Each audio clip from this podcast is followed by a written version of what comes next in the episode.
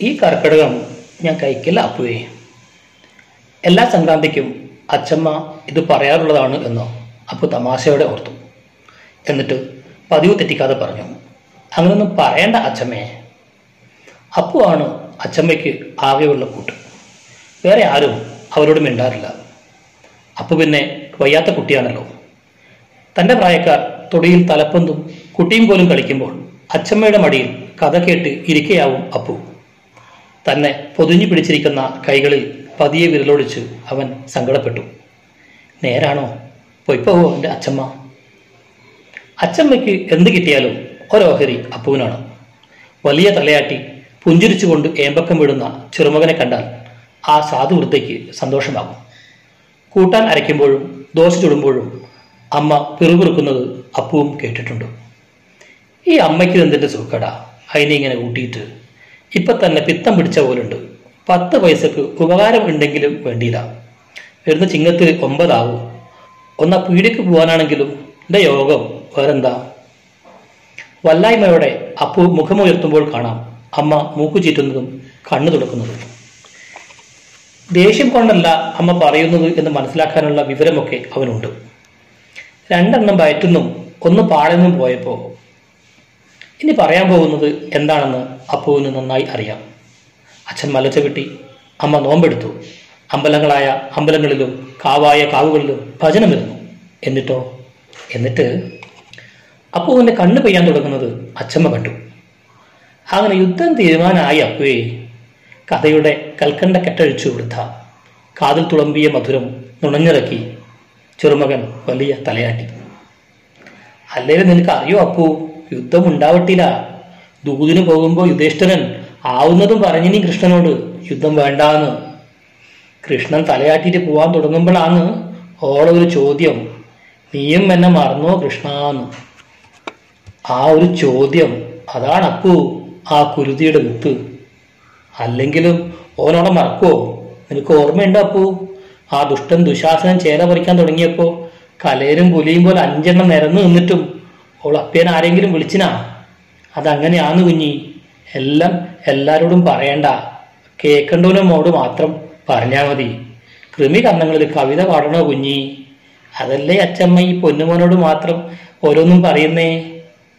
അത് ശരിയാണ്. അന്നൊരിക്കൽ പഞ്ചാത്തിക്ക് പറയുന്നതിനിടെ അച്ഛൻ ചായ ഗ്ലാസ് എറിഞ്ഞു പൊട്ടിച്ചതിൽ പിന്നെ അച്ഛമ്മ അധികം ആരോടും മിണ്ടാറില്ല അങ്ങനെ യുദ്ധം തുടങ്ങി അപ്പോ. സുയോധന് പതിനൊന്ന് അക്ഷോഹിണി യുധേഷ്ഠരന് എട്ടും. ഏഴല്ലേ അച്ഛമ്മേ അപ്പു തല ഉയർത്തി. അതെ അതെ ഏഴ്. ആരാ പറഞ്ഞേ എന്റെ മോൻ പൊട്ടനാന്ന്? കിഴവി കുലുങ്ങിച്ചിരിച്ചു. അപ്പുവിന് മൂർത്താവിൽ ഒരു ഉമ്മയും കിട്ടി. എത്ര എണ്ണത്തിന് കൊന്നു എത്ര എണ്ണം ചത്തു. അതിന്റെ മുമ്പും അതിൽ പിന്നെയും അങ്ങനത്തെ ഒരു യുദ്ധം ഈ ഭൂമി മലയാളത്തിൽ ഉണ്ടായിട്ടില്ല എന്റെ അപ്പു. എന്തെല്ലാം ആയുധങ്ങൾ എന്തെല്ലാം മുറകൾ ദിവസവും വൈകുന്നേരം പെറുക്കിക്കൂട്ടി തീയിട്ട ശവങ്ങളത്ര? മുറിഞ്ഞു വീണ താലി നിന്നെ നിന്നെപ്പോലത്തെ പൊന്നു മക്കൾ അച്ചാന്നും പറഞ്ഞിട്ട് കരയുന്ന കരച്ചിൽ കണ്ട സൈക്കോ പൊന്നുമോനെ സ്വന്തം വാക്കുകളിൽ വൃദ്ധ അത്ഭുതം കൊണ്ട പോലെ തോന്നി. പിന്നെ തുടർന്നു. ആദ്യം ഭീഷ്മര് പിന്നെ ദ്രോണര്. ഭീഷ്മര് വീണ ദിവസാന്ന് മോനെ ഓൻ യുദ്ധത്തിനിറങ്ങിയേ. കർണൻ ലോകത്തിലെ വലിയ വില്ലാളി ഓർച്ച പോലെ അച്ചമ്മ ഒരു നിമിഷം ഇരുന്നു. പതിനെട്ടാമത്തെ ദിവസത്തെ സേനയുടെ നായകൻ അന്നത്തെ യുദ്ധമായിരുന്ന അപ്പൂ ഒരു യുദ്ധം. ഒരു മൂലക്ക് സുയോധനും ഭീമനും മറ്റേ മൂലക്ക് അർജുനനും കർണനും. എന്റെ അപ്പൂ ഇങ്ങനൊരു യുദ്ധമുണ്ടോ? കടലും കടലും ഏൽക്കണ പോലെ മലയും മലയും പോലെ. അത് കാണാനായിട്ട് മാനത്ത് ദേവകൾ കാത്തു നിന്നുപോലും അതിന്റെ ഇടയ്ക്ക് കർണൻ ജപിച്ചയച്ച അമ്പ്. കൃഷ്ണൻ എന്ന നിൽപ്പിൽ രഥം ഒന്ന് ചവിട്ടി അമർത്തി. അർജുനന്റെ കിരീടം പോയ പോക്കുണ്ടല്ലോ അപ്പു. അപ്പൊ തീരേണ്ടതായിരുന്നു ഭാരതയുദ്ധം. അപ്പു ഒന്ന് മൂളി എന്നിട്ട് തിരിഞ്ഞു കിടന്നു. കർണൻ എങ്ങനെ ജനിച്ചവനാർന്നു? എങ്ങനെ വളരേണ്ടവനാർന്നു? ലോകത്തുള്ളപ്പിക്കെല്ലാം വെളിച്ചം കൊടുത്തു. സ്വന്തം മോന്റെ കാര്യം മറന്നു സൂര്യൻ. ഓനോ ഓ നിഴലിൽ വളർന്നു. ആരെല്ലാം നിഴലിൽ? എല്ലാം പോട്ട്. സ്വയംവരത്തിന്റെ അന്ന് ഓൾ വിളിച്ച വിളിയുണ്ടല്ലോ അപ്പു. സൂതന്ന് ഓനൊന്നും നനച്ചിനെങ്കിൽ ഓന്റെ ഒക്കെ കിടക്കണ്ടോളല്ലേ ഓൾ അതും കഴിഞ്ഞിട്ട് ആ കവചവും കൊണ്ടല്ലെങ്കിലും ഉണ്ടായില്ലെങ്കിൽ ചേറിലെത്താന്ന് തേര് പൊന്തിക്കുന്ന നേരത്തല്ലേ കുഞ്ഞി.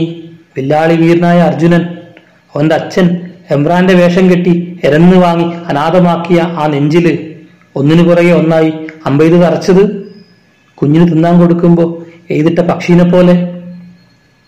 നീ ഉറങ്ങിയല്ലേ അപ്പു? വൃദ്ധ ദീർഘനിശ്വാസം എതിർത്തു എന്നിട്ട് സ്വന്തം സമാധാനത്തിന് എന്നോണം പറഞ്ഞു നിർത്തി. തെക്ക് ഭാഗത്തെ ആഴിയിൽ നിന്നും അഴകിന്റെ അവസാന വാക്കുപോലെ ഒരു സ്ത്രീരൂപം നടന്നു വന്നു. കർണന്റെ അരികിലിരുന്ന് കണ്ണുനീർ വാർത്തു. സത്യത്തിന്റെ ദേവിയാർന്നത്രേ അത്. അവിടെ ചേറിൽ പുതഞ്ഞു കിടന്നത് സത്യത്തിന്റെ മോനായ കർണനും. ഉറക്കത്തിൽ അപ്പുവിന്റെ ഉടൽ ഒന്ന് ഞെട്ടി.